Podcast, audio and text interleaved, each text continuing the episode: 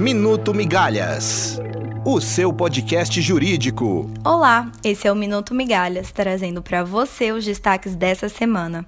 O presidente Michel Temer indicou nesta quarta que irá substituir Rodrigo Janot na Procuradoria-Geral da República. Raquel Dodge será a primeira mulher nomeada ao cargo.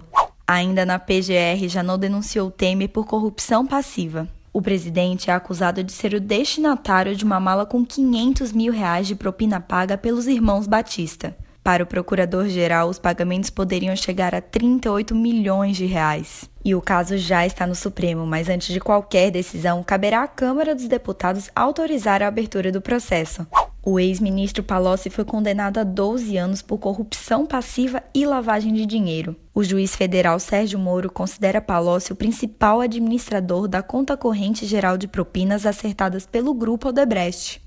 E o caso mais importante da semana, que demorou quatro longas sessões do Supremo Tribunal Federal, foi o julgamento que tratou dos poderes do relator no caso de homologações de delação premiada. Julgando a delação da JBS, os ministros decidiram questões que vão servir de parâmetro para todo o judiciário brasileiro duas coisas ficaram definidas. Primeiro, que o relator ou juiz singular tem o poder de homologar delações premiadas. Segundo, que uma vez homologada, a delação só pode ser modificada se houver fato novo que gere ilegalidade, ou se o delator não cumprir com as obrigações que assumiu quando afirmou a colaboração. Ou seja, uma vez firmado o acordo e sendo ele homologado, é um contrato que só pode ser desfeito se alguém descumprir alguma das cláusulas.